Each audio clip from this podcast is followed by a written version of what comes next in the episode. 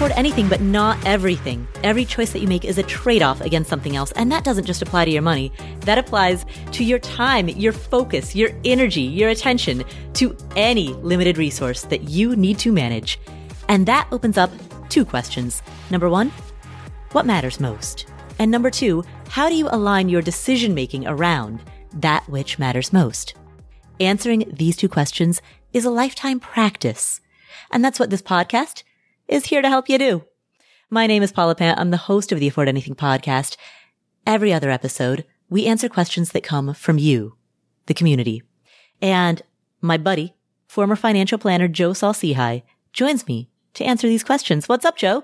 You know, a lifetime practice, lifetime. Right? I like the idea of a lifetime membership. I get really excited about that. Is this like a lifetime membership thing? Yeah, it's a, it's a lifetime membership to being a human who exists and has money that they need to manage. And who's open to sharpening the saw on a continuing basis, which Yes. is always a good thing. Yeah, that commitment to curiosity, to lifelong learning, that's such an important skill. I do love it. You know what I heard the other day, though, that was a good kind of counter to that?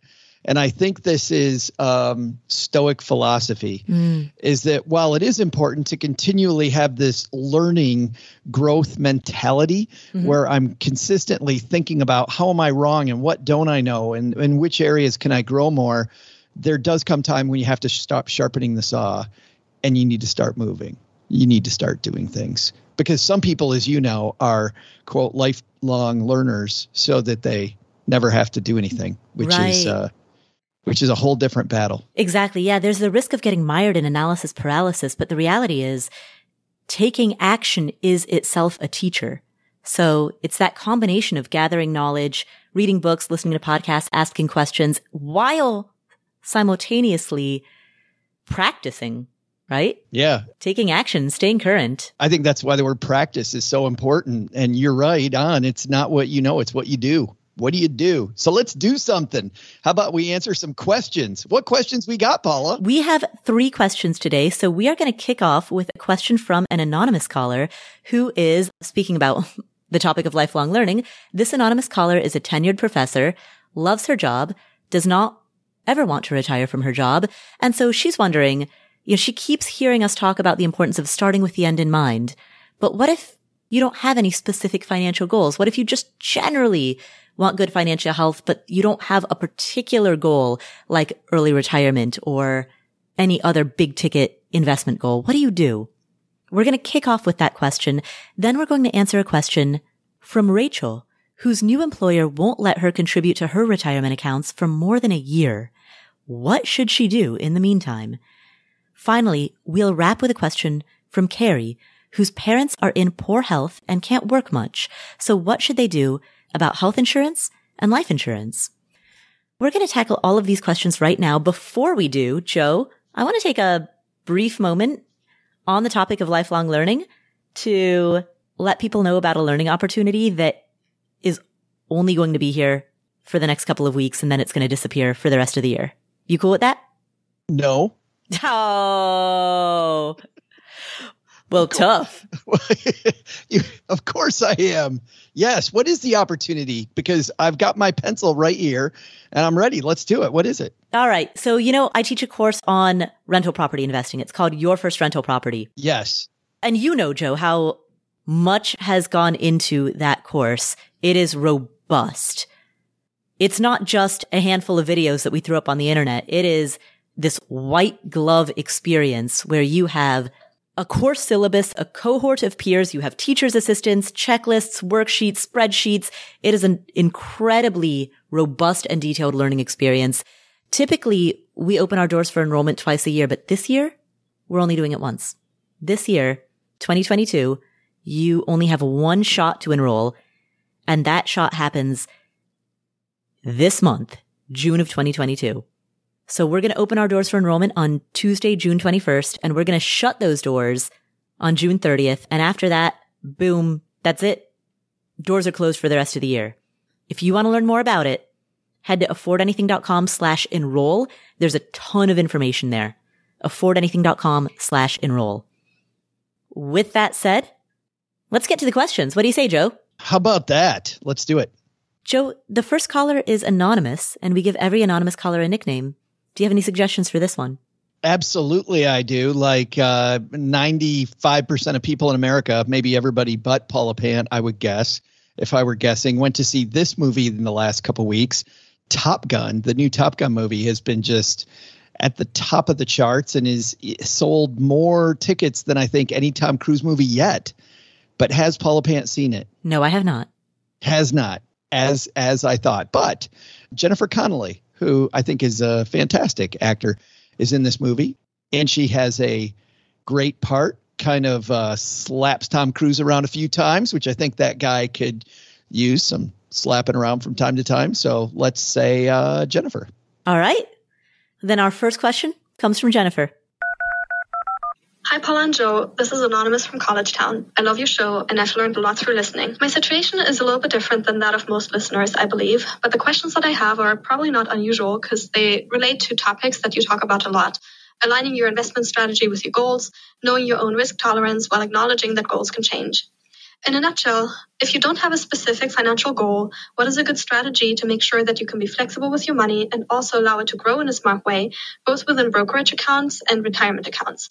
And how do you make changes when you realize your risk tolerance is actually different than you thought without going down a rabbit hole about trying to time the market? Let me make this a little bit more concrete. I'm a tenured professor in my late 30s, and I love my job to the extent that I don't see myself wanting to retire until, I don't know, maybe my late 80s if I can. My job offers me a lot of flexibility and freedom, opportunities for personal and professional growth, and access to a community where I've made a lot of friends. When I retire, I'll get a pension, and I'm also investing in my 403b in a way that would give me the option to retire at 65, but I really don't think I'll retire at that age. After taxes and retirement contributions, I'm spending about half of my net income on my child's 529 plan, travel, general living expenses, as well as our mortgage on which we still owe about 144,000. My total retirement savings are at about 235,000. I have a 9-month emergency fund and 140,000 in investments. I don't have a very specific goal for my investments. While we would like to move to a bigger condo at some point, we're not sure when within the next 10 years and we're open to selling or keeping our current condo as a rental. That makes the financial side of this plan very flexible. Beyond that, I really don't have a goal whatsoever, but I want to keep my money in a flexible place because I plan on a very late retirement. Given that I'm tenured and can't lose my job, I underestimated my risk tolerance. 28% of my total investments are in the Vanguard Core Bond Index Fund within a brokerage account and a Roth IRA, and I think that's too much. That fund has been performing very poorly, but that's not the reason why I would like to move out of it. The reason is that I would like higher returns and I'm okay with the risks.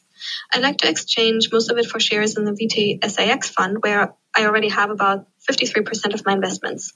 But if I do that now, I'd be selling at a loss. This gets a little bit into timing the market, but wouldn't it be smart to wait until the bond fund is up and perhaps other funds I'd like to buy are down? In addition, I wonder when and how to start moving some money into safety, so to speak, for a down payment for our next condo. I like the idea of I bonds, but I can only buy 10K per year. TIPS aren't a good option in case we want to buy a condo in less than five years. Any suggestions? The remaining 19% of my investments are in mutual funds with TIAA-CREF. Speaking of which, my 403b is with TIAA-CREF, and my employer doesn't offer any other options. Through TIAA-CREF, I have about 75% of my 403b in a 2050 fund, and the rest is in various other funds that seem okay. But I don't even know what my strategy should be for investing my retirement funds since I don't really plan to retire in 2050. Any thoughts? Thank you so much for considering my question. Jennifer, thank you for that question. First of all, congratulations on the situation that you're currently in, you have a job that you love that has a high degree of job security and you love it so much that you want to stay in this job for the next 50 years. You're in your late 30s and you say that you want to stay in this job until you're in your late 80s if your health allows you to do so. So big kudos to you for finding the calling that lights you up so much that you want to stay in this field for as long as you can. That is the ultimate goal. I think a lot of people who want to retire early are struggling with the fact that their career or their industry isn't the right fit for them. And so what you have is the real dream. What you have is the career that you love so much that you know this is where you want to make your contributions and you want to do it for as long as your health will allow you to do so. With that said, let's talk about how to invest when you don't have a specific goal. Now, what I hear in your question is that you do have at a minimum one relatively short term goal, which is that you'd like to move to a bigger condo within the next 10 years. And given that you would be open to keeping your current condo as a rental property, that might mean that you'd be starting from scratch in terms of saving up the down payment. So I want to question your assumption that you don't have a goal. What I hear is a down payment goal or a home buying goal. I hear a goal about your child's 529 plan. And I hear some travel goals in there. You mentioned travel. So I hear at least three goals that reflect investment timelines that are 10 or fewer years. I would start with those. Start by calculating precisely how much you think you'll need and buy when you think you'll need it and then reverse calculate from there to decipher, hey, if I need X amount of money within Y number of years, assuming Z percent returns, that means that I need to save this particular amount every year or this particular amount every month in order to reach X amount of money in Y years, assuming Z returns. So I would start with that and do that with the 529 plan goal, with the travel goal, and with the goal of moving to a bigger condo. Yeah, Paul, it's funny where you said that you heard one goal. I actually heard three goals. When you mention a 529 plan, college is going to come whether you want it to come or not. And saving into that 529 plan, what's the right amount to save? So, to your point, that's number one. Uh, the second one, the kind of goal, we can get back to that. But the third one that escapes most people is the fact that in the future, you, you may not feel the way that you feel right now. And I would not set up your non retirement thinking that you're going to work until you're 80 or 90. I love that too. I think that's absolutely fantastic. But I do know that things change, and I would much rather be conservative with my money so it's there when I need it than be aggressive and go, oh, I thought I wasn't going to need this money until I'm 80, so I put it in these things that you know aren't great until I get to 80, and now I'm 65 and I really want to get that money today. So what I would do, even though there isn't an explicit I want to retire now goal, I would operate my money as if things may change and pick what that date is. Just pick an arbitrary date where you'd like to have the ability to go, you know what, I changed my mind. But and Joe, let, let me uh, let me interrupt you for a moment. Given that she has a pension, and given that she's investing her 403b in a way that would give her the option to retire at 65, given both of those factors, is there any need for her to do this outside of that 403b? I don't think so, but this is the thing. Do we know that she's saving the right amount of money? Do we know that she's saving enough that she's saving too much? I mean, you went through the equation. I would still use that same exact equation here because let's say that she's doing what you're suggesting, Paula, that she may be saving enough money there already. Let's say she's saving too much money there. If she's saving too much money now, when I was a financial planner, I'd ask the question I'd say, okay, we got that funded. What else do you want to do? And if you don't want to do anything, if I press you and you really don't want to do anything, here was the next goal, which is I would create a nice slush fund for if things are going to change. And then I would project that any money that I'm going to save is money that I'm passing on a generation. You know, so many people now, and this is super exciting to me in our community, are beginning to talk about intergenerational wealth. And I haven't heard that many people talk about intergenerational wealth during my entire career as I have maybe the last four or five years. And I don't know if I'm listening for it or if it really is a thing, but I'm certainly hoping that this is a thing that we can build a legacy that maybe is bigger than us. We may be able to think even bigger now about our goals than we have in the past. So now I start thinking if I'm not going to spend this money, what is my legacy? Which can turn into a whole phenomenal conversation about either planning for your child and using this money or planning for your community, planning for other things that you care about. And even the other way, it's exciting. If you say to yourself, you know what, I don't need this money for the future, so I can take longer sabbaticals, I can take more time off and travel. You know, this guy, uh, Wes Moss, who is a radio show host in Atlanta, wrote a book recently called What the Happiest Retirees Know. The happiest retirees have five, at least five outside things over and above their job that they absolutely love. Those are the happiest people. So, my question would be what are some of these things outside of your job? Because, once again, part of the reason why you may love your job is also because the people around you are great maybe the dean of your school is great the students right now are great, but what happens if those things change? Somebody enters your department that you don't like as much as you did. Your dean changes the the, the game on you, and even though you can't get fired when you have tenure, you certainly may want to leave. Right? Mm-hmm. You, you, you might hope to get fired because you just don't like working there anymore, or just you know the nature of students and what you thought that you liked about students changes over time as uh, generations change. So, knowing that we don't know any of those things, developing, I think, these other pursuits or thinking about what these other pursuits are, then I think also helps you build build goals. Joe, let's talk about a few of her specific questions. With regard to the money that she's saving for the down payment on her next condo, she's wondering where to park that money. As she says, she likes I bonds, but she's limited to $10,000. Yeah. TIPS aren't great. They provide an inflation hedge, but she might want to buy that condo earlier than TIPS would allow for. And I think this is the crux of the discussion, Paula, because she says that that is a flexible goal and she's not really sure.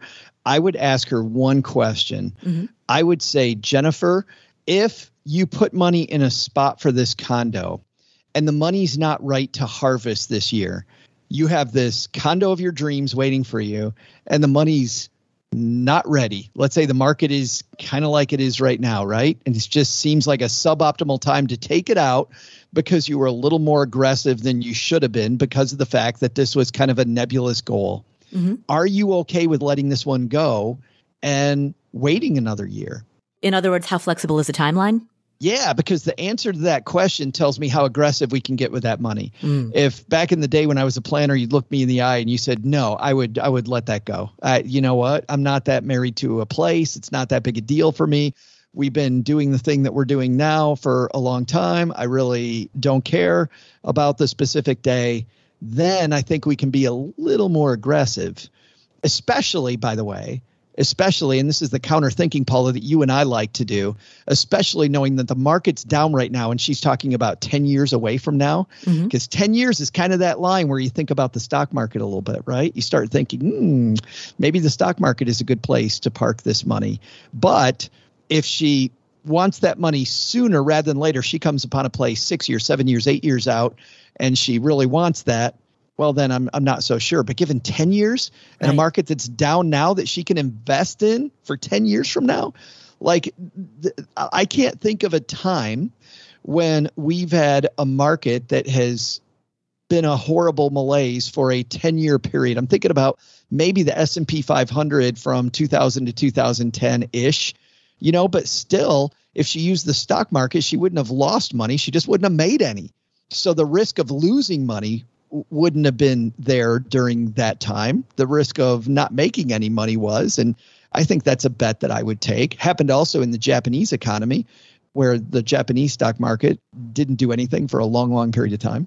But threats of losing money over a 10 year period, I think I kind of like that bet. But if you tell me six or seven years, mm. I'm thinking about other things because there are other asset classes that are also down that aren't down very often. So if you tell me a six year time frame, I think I'm looking at those bonds because the bond market is also she mentions this with her uh, 403b plan mm-hmm. and how bad her bonds are performing. I think that uh, I think there's an opportunity short term also in bonds. There's opportunities all over the place right now mm. uh, for a longer term investor, meaning long term is five or six years in bonds or ten years in stocks. That uh, that may be a better place to be. You know, you and I have talked about the fact that the Ginnie Mae market is doing something that it rarely ever does. It's horrible, right? Right. Which means when we combine the fact that it's rarely horrible with the fact that it's really horrible right now, makes me even more excited about that asset class for a five-year time frame if you're a low risk investor. Mm.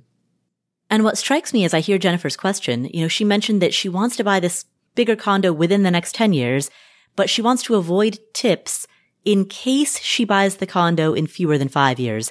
So as I hear her question, there's a huge range of possible timeframes for this condo goal. And I think that's probably at the heart of what makes it difficult for her to choose an investment. Because to your point, we're talking 10 years. Hey, the stock market, if we're talking four years, right? You wouldn't go anywhere near the stock market with a four year time frame.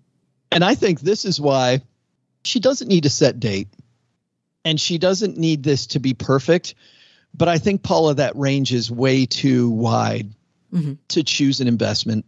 So I think we have to go back to that question. If we put it in a five year spot and she decides she wants it three years from now, is she unhappy if she has to wait?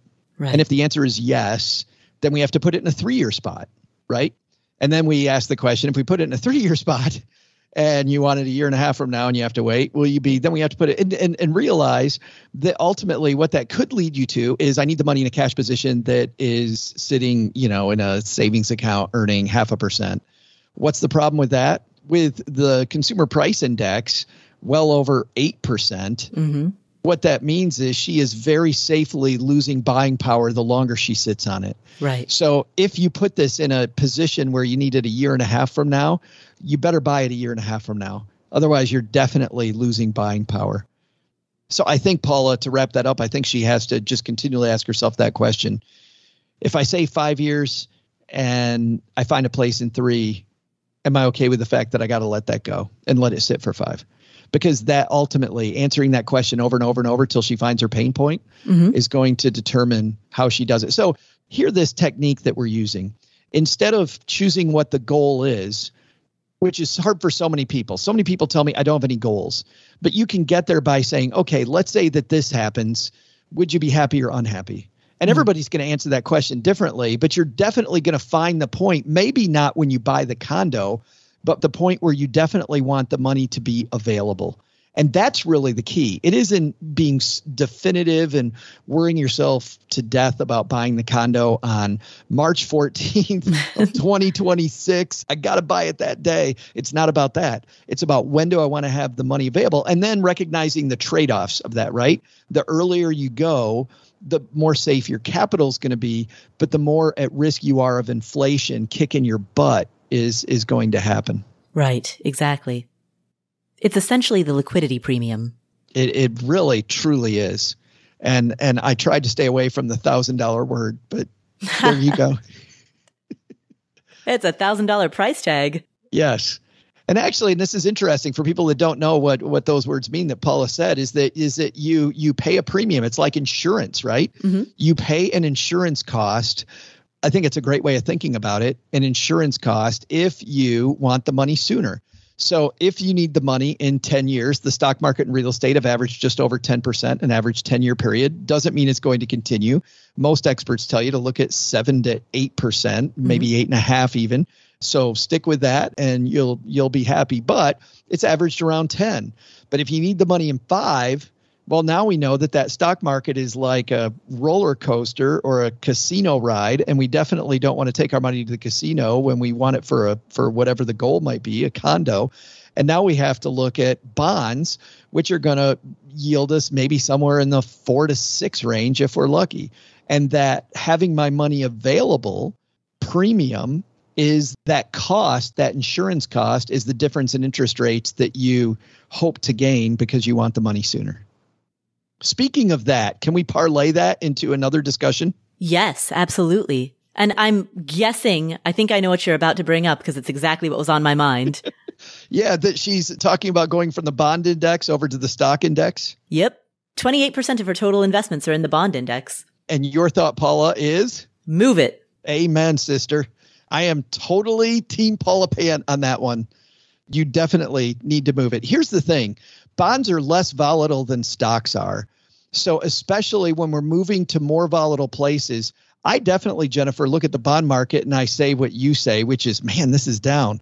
But you know it's down even more? The place you're moving it to, mm. which is super exciting because you're moving from a swing that doesn't move a lot to a swing that moves even more that's down, which means your upside potential over a long period of time is higher than it was six months ago, higher than it was a year ago. It's an exciting time to move from bonds to stocks. If you are somebody who's sitting where Jennifer is and you're just listening to Paula and I eh, talk to Jennifer about this move, and you're like, you know what, I got too much money in bonds. It is a fantastic time mm-hmm. to move from bonds to stock. And I'm not talking, but don't evaluate this in the next three months or the next six months.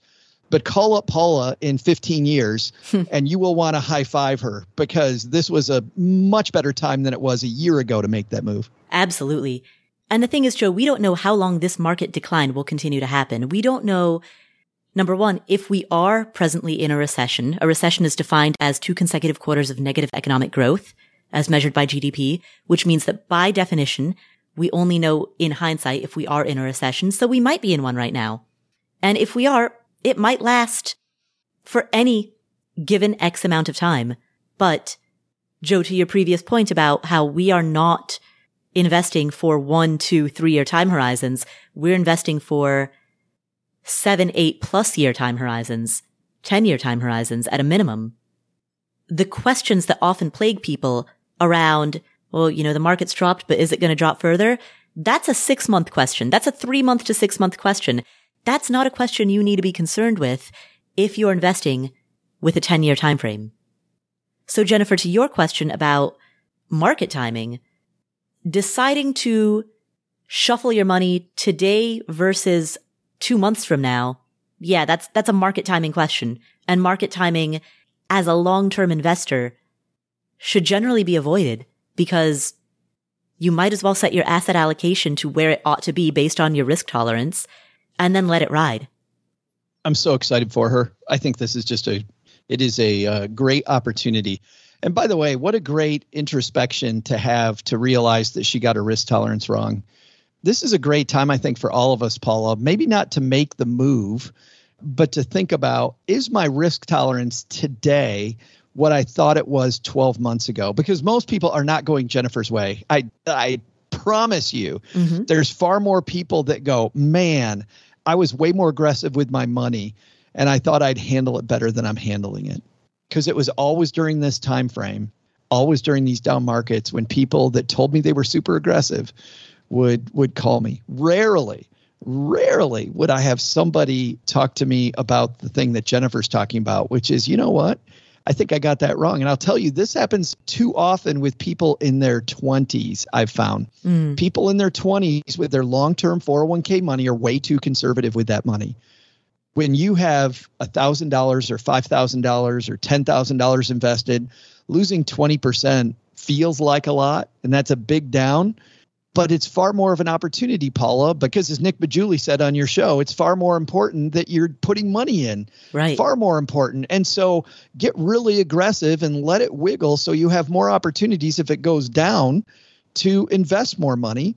And when it goes up, it goes up faster because there's very little money on that train it's more important to be conservative or more conservative when you get within 20 years of that goal.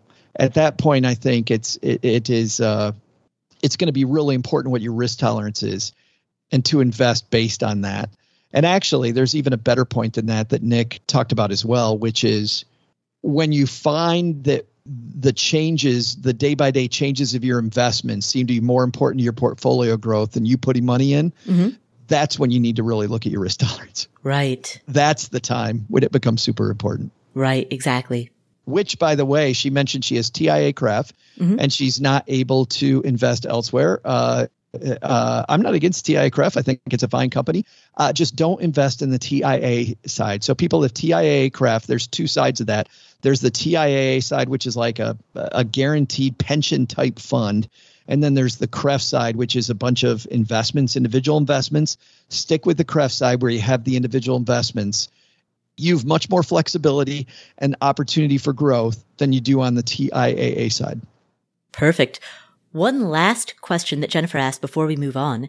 She mentioned that about 75% of the money that's in her 403b through TIAA CREF is in a target retirement 2050 fund but she doesn't actually plan on retiring in 2050. Now, I know you and I have talked about how it's wise for her to set herself up such that she could change her mind. She could retire in 2050 if she wants to. But should she be hedging that by putting a portion of her money into some more aggressive assets? I'm generally not a fan of uh, target date funds at all, and not because it's not a fine place to begin. But I think that uh, target date funds, Paula, get more dangerous toward what you're talking about the closer you get to that 2050 date, mm-hmm. which they get too conservative too quickly. Even if it is a target where the money is managed through 2050 versus to 2050, it still is going to get more conservative than you want it to if 2050 is the the first possible date that you want that money. What I mean by that is by through versus two is there are some target date funds and, and it's fewer and fewer now that uh, invest it so that the money's in a liquid spot and you can take it out right at 2050 other funds most funds realize that if 2050 is the first date you're going to want it you're still going to want some money for 2060 2070 i mean you might be alive another 20 years. Mm-hmm. so you might want that. However because they want to err on the side of uh, being conservative with your money, they will put more money than you will potentially need by a lot into a more conservative position in 2050 than you would possibly need if you think you're going to live for another 20 or 30 years past that date. So, for that reason, because you are more likely to miss out on that last doubling, and most people need that last double on their money, I'm much more excited about doing the little bit more work it takes to create your own diversified portfolio than just pressing a button having somebody else do it. This is not beyond you. You can do this. You don't need a target date fund. Perfect. And I agree. Jennifer knows her portfolio so well. She's involved. She's active. She's not one of those people. Uh, you know, I sometimes talk to beginners who are so overwhelmed by everything that a target date fund is a substitute for doing nothing. But in Jennifer's case, she self-selects as someone who listens to a finance podcast. right. right? She knows what her percentages are. She can tell you every detail about her portfolio composition. So I agree. She has the knowledge and the skills to be able to construct a portfolio allocation that is more suited for her.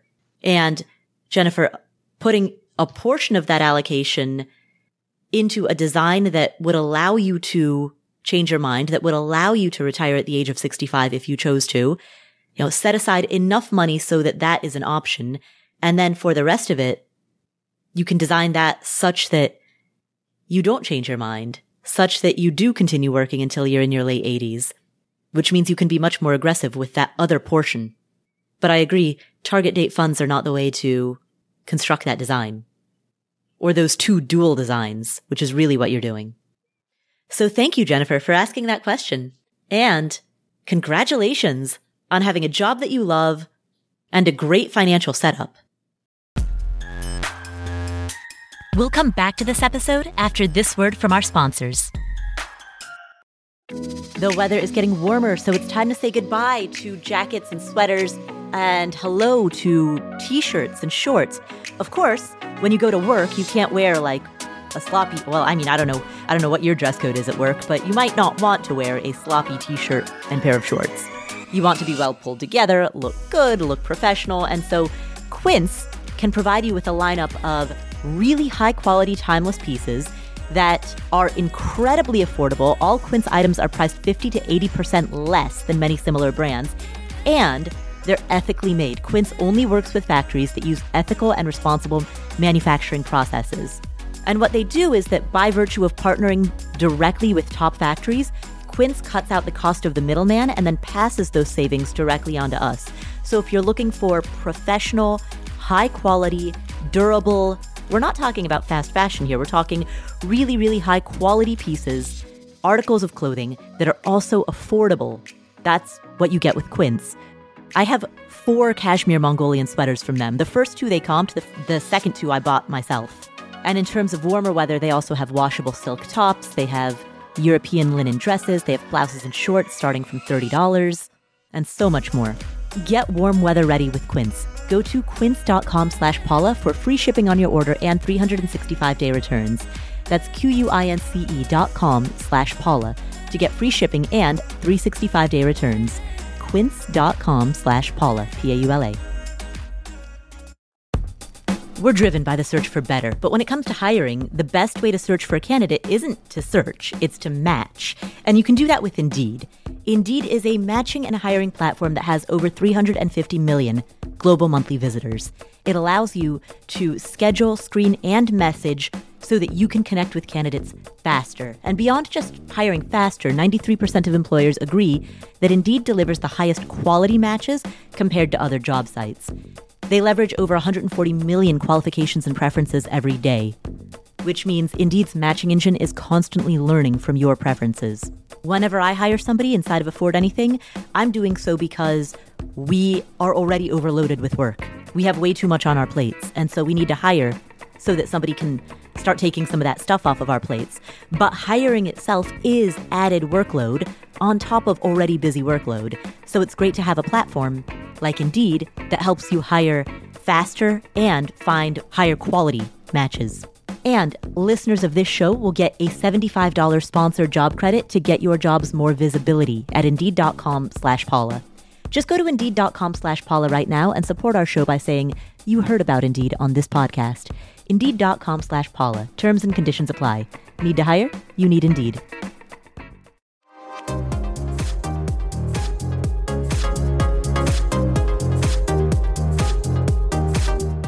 Our next question comes from Rachel. Hi, Paula and Joe. I love the podcast and your dynamic. I'm hoping you can help me with a job change, rollover, and 401k question. I changed jobs about a month ago, and long story short, I can't contribute to my new job's 401k for about 13 months. I can enroll in July 2023. I'm W 2 and my salary is 100k, and I live in a state with sort of high income taxes, so I'd really like to contribute something pre tax to save. If not for this lockout, I would be maxing it out, so that sucks. Um, for 2023, I think I'll be fine because I can just enroll in July and double the monthly contribution so that I can still max it out. The issue is 2022. My understanding is that based on my income, I won't be able to deduct traditional IRA contributions. And I'm already maxing out my Roth IRA, which is actually done already for this year. So I can't backdoor that, correct? That's a question for you.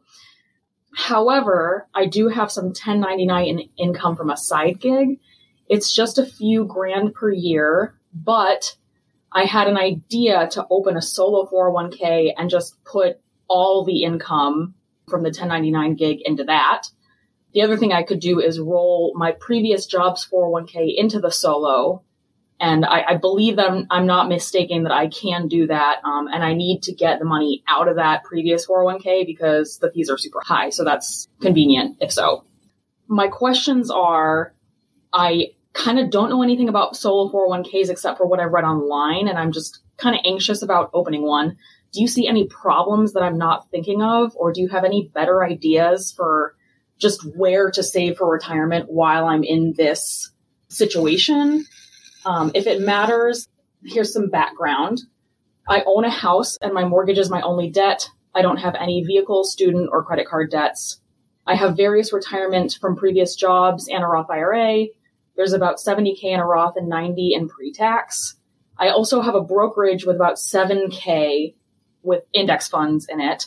Another idea is to just take what I'd normally save into a 401k and shove it all into the brokerage just because I don't know where else to put it, basically.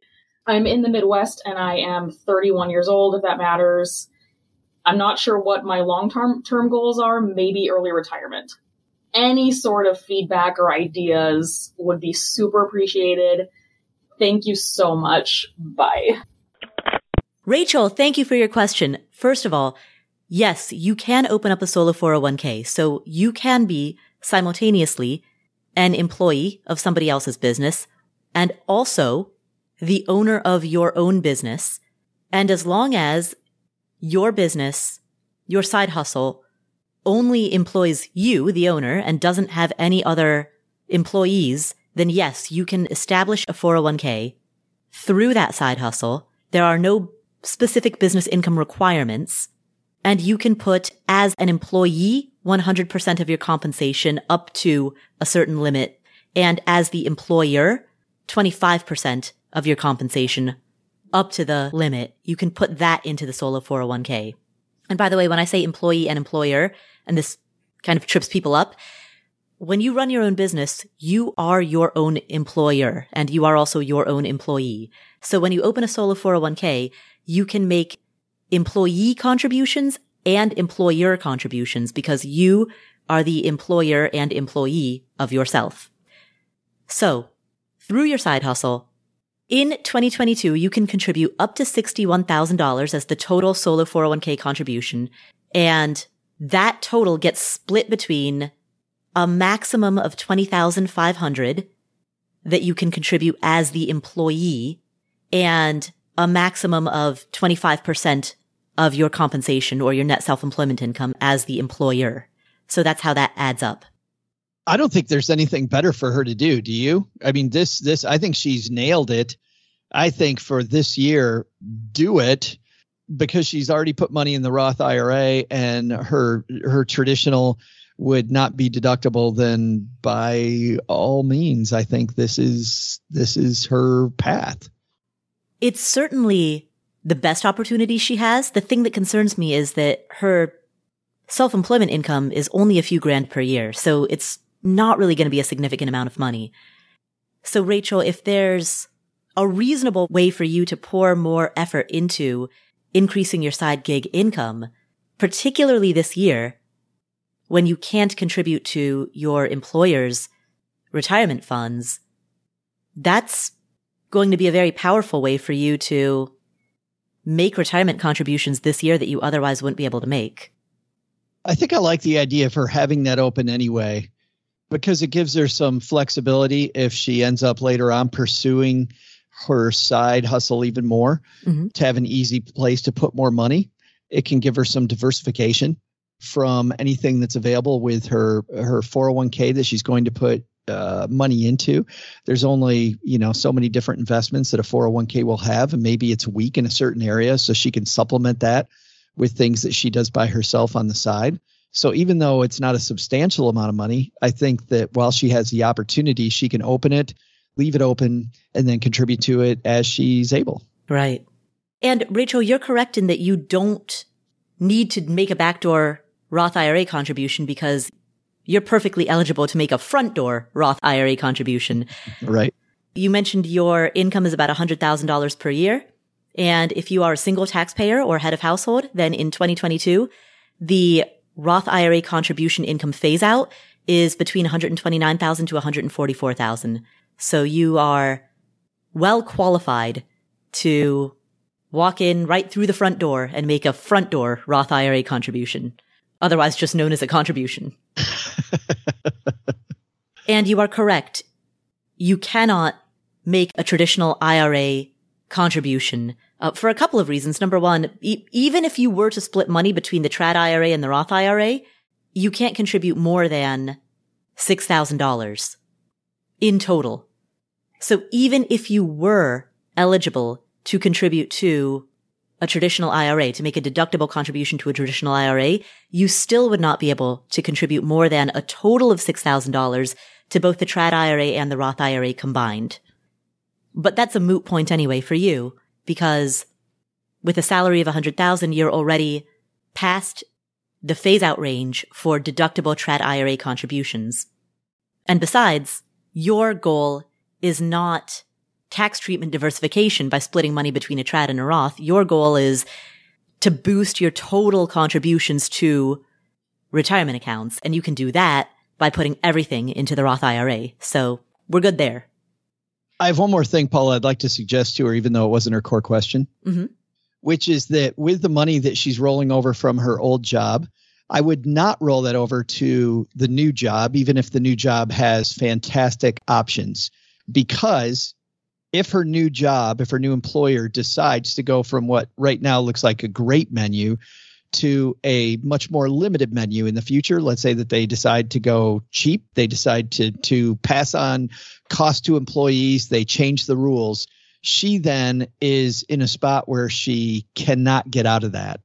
You don't want to put yourself in that. You want to stay flexible. So I would roll it over to an IRA that she manages herself and then begin anew with her new company. It's not about whether the new company is good or bad. The new company might be fantastic. It's about what the new company may do in the future and setting yourself up so that you're able to have the flexibility to move at least some of your money in case your new employer decides to do things with the 401k that you're not happy with. Not her core question, but I think important nonetheless. Yeah, absolutely. So, Rachel, I think your next moves are uh, you've already maxed out your Roth IRA for the year. So awesome. Your next moves are to roll over your previous job's 401k into an IRA. Bam. And to open a solo 401k that is tied to your side hustle. Double bam.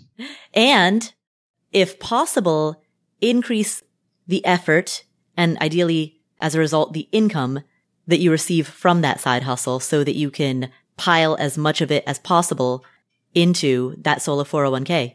Bam, bam, bam.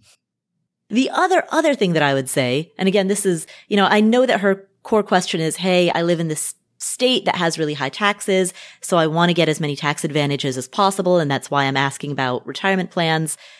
But given the lockout, given the limitations, given the fact that she might not have time to pour more effort into her side gig, because maybe she's juggling a whole bunch of other priorities. Given all of that, I'd like to take a moment to sing the praises of the not tax advantaged taxable brokerage account. Oftentimes people are frustrated, understandably, by being shut out of opportunities to invest in tax advantaged accounts. And I certainly get that frustration. But if the alternative is to then make fewer contributions to your investment portfolio than you otherwise would have, then that's cutting off your nose to spite your face. So even if you do have to swallow the bitter pill of pouring money into a taxable brokerage account, knowing that you're not going to get a tax advantage from it, you still at least get to make bigger contributions to your investment portfolio that will grow and compound over time. And you're doing so during a market pullback when stocks are significantly cheaper than they were in recent history. So you're buying stocks at a relative discount and holding them for the long term. I just can't do bam, bam, bam, bam. just one bam too many. I ran out. Got it. It's like that that Flintstones character, Bam Bam. Bam Bam. Right. Yeah, I did. I didn't even start there, and then we ended there. look at the look at the unintended consequences of all that. So thank you, Rachel, for asking that question. Congrats on the new job and on the side hustle income. I know you're going to to break here, Paula, but um, three conspiracy theorists walk into a bar. Tell me that's a coincidence. Oh. Hey, Joe, did you hear about the guy who invented the knock knock joke? No. He won the Nobel Prize. and on that note, we're going to take one final break for a word from our sponsors. And when we come back, we're going to answer a question from Carri, whose parents are not in good health. And she's wondering what they should do regarding health insurance and life insurance. Stick around.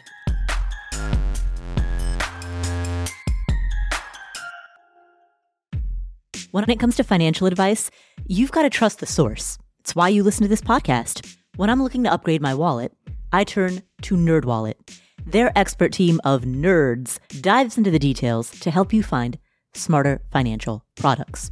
Before NerdWallet, I didn't know how to optimize what was in my wallet, so I didn't know how to optimize how to use travel rewards to pay for vacations. But now I've got a new card with more miles, and I'm getting business class upgrades. I'm getting lounge access. I'm getting all kinds of perks that I didn't even know that I was missing out on. What could future you do with more travel rewards? A hotel upgrade, lounge access, wherever you go next. Make it happen with a smarter travel credit card. Don't wait to make smart financial decisions. Compare and find smarter credit cards, savings accounts, and more today at nerdwallet.com. Nerdwallet. Finance smarter. As with all cards, Credit is subject to lender approval, and terms of each credit card issuer apply. All right, so what are some of the next really big goals that you're saving for? Maybe you're saving for a down payment on a home. Maybe you're saving to buy your next car in cash or to at least make a pretty big down payment on your next car. Maybe you're saving for a kid's college fund or for your own college fund? Well, there's an app called Monarch that makes it easy to help you reach your financial goals. In fact, the Wall Street Journal named it the best app for growing your savings. Monarch is the top rated all in one personal finance app. It gives you a comprehensive view of all your accounts, investments, transactions, and more. Create custom budgets, track progress toward financial goals, and collaborate with your partner. And now get an extended 30-day free trial when you go to monarchmoney.com slash Paula. Monarch has a very simple, intuitive design they have loads of built in features that help you collaborate with your spouse or partner, with your financial advisor. You know, you can invite them to your account at no extra cost. They'll get their own login info and a joint view of all of your finances. You can customize it to look exactly like you want it to look like. You can customize the types of notifications that you get. You know, I've set mine up so that I only see the big ticket stuff. I personally don't want to see the little things. I just want to see big ticket items, so I've set up my notifications accordingly, but you can do it however you prefer. You can change the layout of your dashboard, you can make it your own, and Monarch will never sell your data to third parties or show you ads. After trying out Monarch for myself, I understand why it's the top rated personal finance app. And right now, listeners of this show will get an extended 30 day free trial when you go to monarchmoney.com slash Paula. That's M O N A R C H M O N E Y dot com slash Paula for your extended 30-day free trial.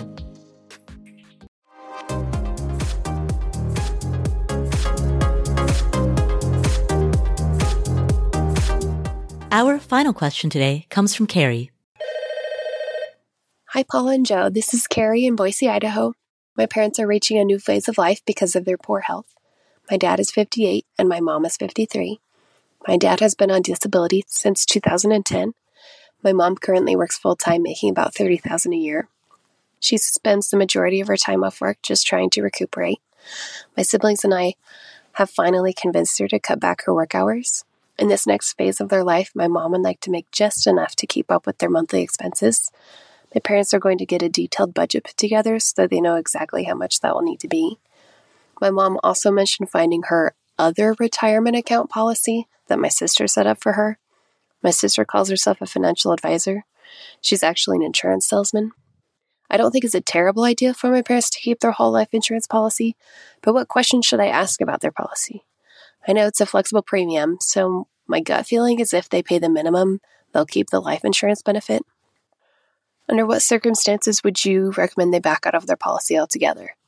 Well, should we consider as my parents enter their pre retirement years? We have a few options we're looking into as far as their health insurance. They own their trailer house and pay $600 a month for their lot space. They don't have any debt. They also don't have much as far as retirement savings. Their vehicles are old, but my mechanic siblings keep them running. They don't travel much. And I'm just looking for the best free advice a former journalist and financial planner can give. Tell Joffrey I said hi. Carri, thank you so much for that question. And what a difficult time for you and for your parents and for your family. And I think this is a really important question to ask about their life insurance and what they should do with it. And I'm glad that you called us because, Paula, I really worry about Carri advising her parents to to end this policy. And and and here's here's part of the reason is that if their health is bad enough that their life expectancy is not that long. This is what they've been paying into the policy for. So mm-hmm. leaving it in force so that there is some money there for this thing they've been paying for for a long time, mm-hmm. we may be close to that. Now, I know other people who are have what some people call disabilities, but really it's they're going to live a long time while there's a lot of pain, and I'm thinking about one family member of mine in particular, there's a lot of pain. She's projected to live a long, long time, even though she may have a painful existence. So I think there's a longevity discussion there, first of all, because if they are going to live a long time, and what you're saying is, is they're short of money and they could use the cash that's inside of that policy. I would then, Paula, think differently about this than I would if their life expectancy now is much shorter. But I also worry about this flexible premium policy. That's when I groaned, Paula, when I heard this, because flexible premium, a, a, straight out guaranteed whole life policy does not have a flexible premium. It has a set premium.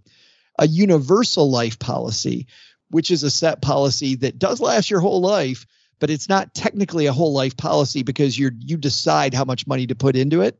You can minimum fund those policies and they will die. And so my first question, Carri, would be of all the questions for you to ask, if we do minimum fund this policy, how long does it last? And that's that's that is question number one. Will it last forever? And I will bet, I kind of think, Paula, that it won't. Because usually these policies, when you minimum fund them and you get to later years in life, internally the cost of that insurance gets more and more expensive. You don't see it in the premium because you're prepaying for a lot of the expensive years early on, which is why these policies cost a lot of money to put to put in force because of the fact that when you're young and the insurance is cheap, you're shoving extra money into the cash value so that you're subsidizing the premiums that you don't want to make when the insurance cost per unit is very, very high. I would ask that first. And if the answer is, how much money do we need to put into this policy to guarantee that it will last forever? And I want the word guarantee in there what is that number? And by the way, insurance companies can project that number in their projection equipment. That guaranteed number, if you do this, this will ensure that forever, no matter what, no matter what happens with interest rate fluctuations, or if it's a variable policy and it has things that look like mutual funds inside of it, regardless of what the markets do, this will last forever. I want to know what that number is. So once I'm armed with those numbers and I've thought about longevity of my parents, then I think, Paula, it's much easier for Carri and her family to make an informed decision. Is this amount of money going into this policy worth it, or is it money that's better spent on a monthly basis doing the things that we want to do? But without that information, obviously, I think it's going to be really difficult for us to to do it. But if by entering a new phase of life, you mean that they may have a a shortened life expectancy man, I would be reticent to just out and out cancel the policy. I think another important question is how much of each premium is going towards the cash value of the policy versus how much is going towards insurance. Yeah, and that number is going to going to continue. The the issue, Paula, is going to be if it goes toward the cash value, it might still be subsidizing what these later years are. Right and you could even do you know you could even do some calculations saying okay my parents are in their in their 50s let's say they live till 70 and we don't see them living past 70 how mm-hmm. much money would it take per month to guarantee that it lasts to 70 like you can pick a day in the future and say what's the amount of money? Now when you do that what's going to happen is that some of that money is still going to go into the cash value every month. Mm-hmm. but the reason for that is is to keep the premium level because part of the money is going to be the cost of insurance for now and the rest of it is going to be a bump up which is the money that goes into the cash value to subsidize future years. Because remember every year with these policies that internal premium cost is going to actually be higher even though you're paying the same amount. Follow me? So even though you're putting money in cash today you might need to put that money in cash to make sure it lasts to 70 are there any other questions that she should ask related to the whole life policy beyond what we've discussed? I think there's one more, but this is a third party question, which mm-hmm. is interesting as well. Often, when people are in poor health and they need the money more than they need the death benefit, if Carri and her sister are doing just fine, and really the need for this policy is gone, and parents need the money, often what people will do is they'll let the policy lapse or they will take out the cash. Let's say it's a hundred thousand dollar policy with five thousand dollars of cash in it. Mm-hmm. And l- let's be incredibly morbid and say that mom and dad are expected between them to live a maximum of seven or eight years. And you'll see why I'm being very morbid in a second. There are companies that purchase these policies and they don't purchase the policy based on the cash value inside Paula. They mm-hmm. purchase the policy based on the death benefit. So, in other words, Carri and her sister give up the right to be the beneficiary on the policy. They instead sell it to a third party, and instead of a hundred thousand, they give up the right to the hundred thousand dollars in seven or eight years. Mom and dad might get sixty thousand dollars today instead of the five thousand dollars of cash that's in it. Mm. So you can sell the right to the death benefit to an outside company. There is a bunch of work that you need to do in that area. There are companies on the radio that prey on people offering this. I will give you a name of a company that I personally do not like, and it's called JG Wentworth. And when I say the name JG Wentworth, a bunch of people go, "Oh yeah, I've heard them on the radio. I've heard I've heard that name before." Yes, you have. They're generally a company that does a lot of marketing because they're also the lowest bidder for these types of policies, which means by doing some homework and looking at other companies that do this work, you may be able to help your parents get more money that may help them live today in exchange for a death benefit that they don't need tomorrow. Carri, the only other thing that I have to contribute is that we've done a number of episodes in the recent past related to whole life policies. And in the show notes, we will link to those episodes. Uh, the show notes will be available at affordanything.com slash episode 385. For some reason, Joe, the topic of whole life insurance seems to come up in a lot of questions lately. I think that what might have happened was you and I got geeky on it a few episodes ago. Mm-hmm. And I think people begin to understand how complex these policies truly are. And to dig into them, unfortunately, takes hours and hours and hours to, to, understand how they work, which the frustrating thing, to go back to my thesis from several episodes ago, the problem with whole life insurance is not that it's a ripoff, which is what you hear all the time. It's that it can be a wonderful product, but it's super hard to understand, which is why it's often used incorrectly. And that's the reason why advise people often not to use it. Do not use it because some moron on TikTok says it's a great way to save money. Right, exactly. It isn't that the tool is bad, it's that you need the right tool for the right job. Yes. It can be difficult to know if this is the right tool for the right job there's a guy on TikTok who sells using whole life insurance as an investment tool on TikTok. Mm-hmm. He has two and a half million followers. He was recently on a big podcast that's a podcast that I'm not a fan of, and I'll just leave it alone what podcast that is. Mm-hmm. And why the podcast host would have this guy on, by the way, uh, besides the fact that he's a brilliant, maybe have him on because he's a brilliant entrepreneur. Do not have him on for what he's selling because he's selling people stuff that is an empty bag. And he's using these assumptions in his videos that are 100% smoke and mirrors. There's nothing there. He makes $75 million a year. Wow. The reason he makes really good videos telling you to do something that's not very good is because it really pays. Mm. The commissions on selling these products are why so many people market them incorrectly, which is why you heard Carri talking about her sister, right? Saying, uh, you know, my sister calls herself a financial planner. She's really an insurance salesperson. Carri's sister might be doing some great stuff. I don't know. Might be doing very good stuff. But this guy on the internet with two and a half million followers, and I watch his videos, they are horrible. And they're mm. telling you to do a bunch of stuff you shouldn't do. Mm. And that's the challenge when it comes to finances is being cautious about who you listen to, being cautious about whose words you heed. Often the ones who captivate our attention the most are not the ones who approach topics with the appropriate level of nuance to help you develop a true tree trunk understanding. On this guy's website, you and I have talked about the importance of having your advisors be fiduciaries. Mm-hmm fiduciary means that they have to do legally what's in your best interest. He has an article on his website talking about fiduciaries, which is incredibly interesting, Paula, because he said, well, let's not get too much into fiduciaries because it's not the big deal that you think it is. Hmm.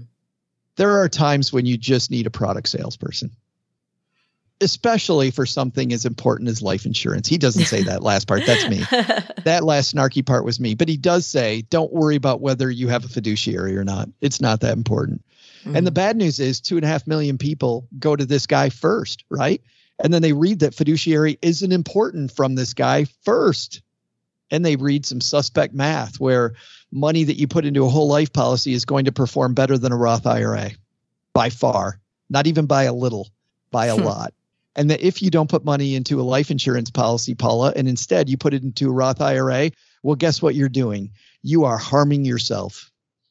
And with the stock market as bad as it is right now, you know what you need, Paula?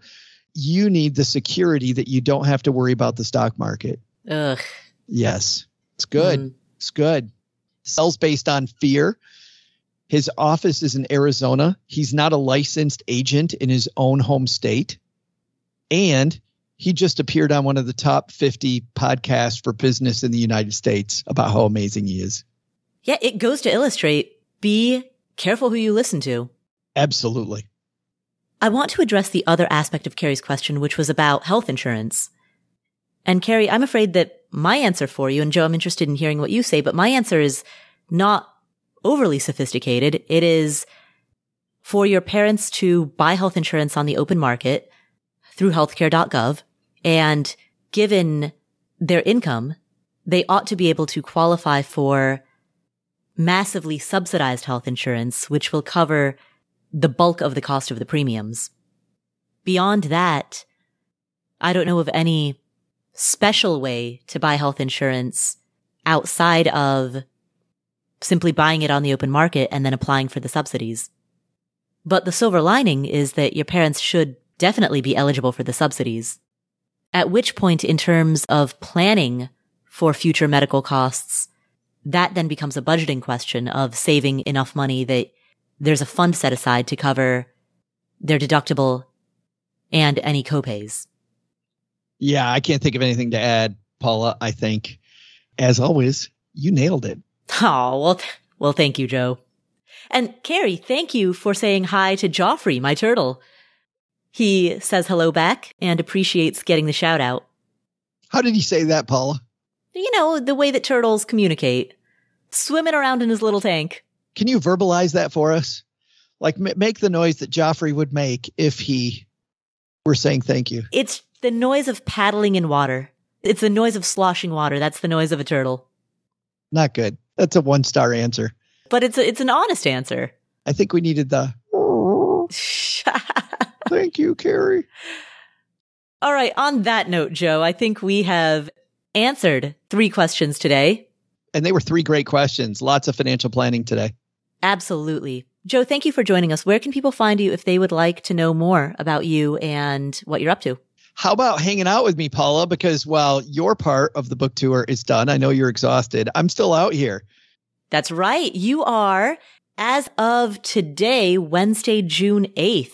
I am in Kansas City. Nice. Kansas City, here I come. I'll be at the Barnes and Noble in Zona Rosa. And I have to tell people, I really feel bad, Kansas City, because as Paula knows, I was pretty under the weather last week and did not get the word out. And our Kansas City group, which don't get me wrong, I love the fact that we're going to have a small group because we can, with some of these small groups, we can dive into some discussions, some back and forth that we can't have with some of the larger groups that we've had. But we have a really small group. So if you really want some one on one time with Joe, come join me at Barnes and Noble. I think r- right now we, uh, we're, um, we're looking at a at a nice small group, so I'm I'm super excited. Tomorrow I will be in Omaha, Nebraska. Mhm. I'll be so at that's that's Thursday, June 9. Yes, and uh, Mhm. that's these are both at six thirty in the evening, by the way. And you can find me uh, Elder Law of Omaha, and to get directions there, go to stackingbenjamins.com slash stacked, which you can also for Kansas City. And on Saturday, I will be in Des Moines, Iowa. I've never been to Des Moines, so can't wait. Uh, I will be at Peace Tree Brewing downtown, a place that our friend Adam Carroll in Des Moines found us. Uh, great guy. Do you know? Do you know Adam? No, I don't think I do. He's a fantastic guy, Paula, who you would love. He has a documentary that people may have seen on CNBC about the student loan crisis called Broke, Busted, and Disgusted.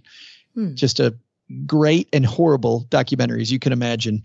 The subject is horrible.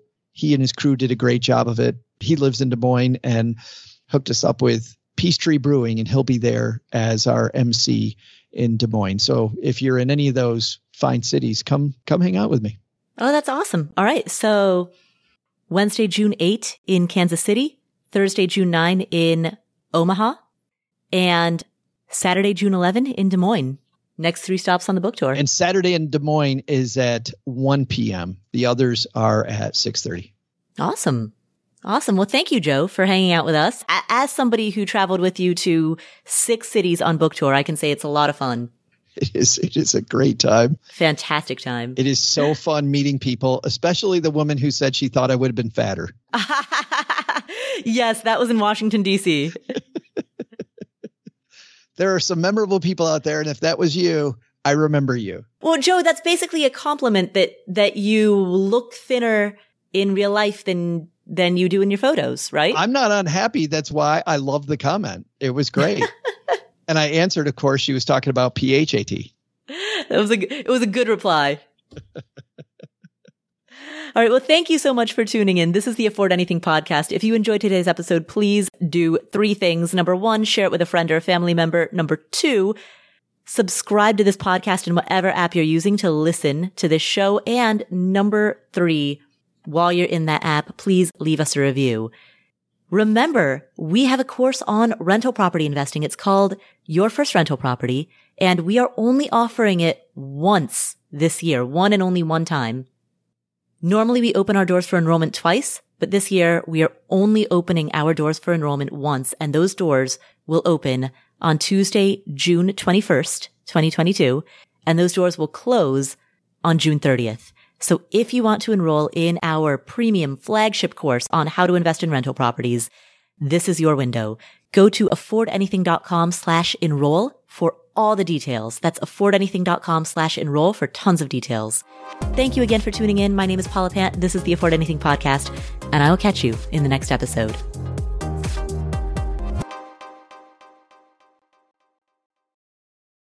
Here is an important disclaimer. There's a distinction between financial media and financial advice. Financial media includes everything that you read on the internet, hear on a podcast, see on social media that relates to finance. All of this is financial media. That includes the Afford Anything podcast, this podcast, as well as everything Afford Anything produces. And financial media is not a regulated industry. There are no licensure requirements. There are no mandatory credentials. There's no oversight board or review board. The financial media, including this show, is fundamentally part of the media. And the media is never a substitute for professional advice. That means anytime you make a financial decision or a tax decision or a business decision, anytime you make any type of decision, you should be consulting with licensed credential experts, including but not limited to attorneys, tax professionals, certified financial planners, or certified financial advisors. Always, always, always consult with them before you make any decision. Never use anything in the financial media, and that includes this show, and that includes everything that I say and do. Never use the financial media as a substitute for actual professional advice. All right, there's your disclaimer. Have a great day.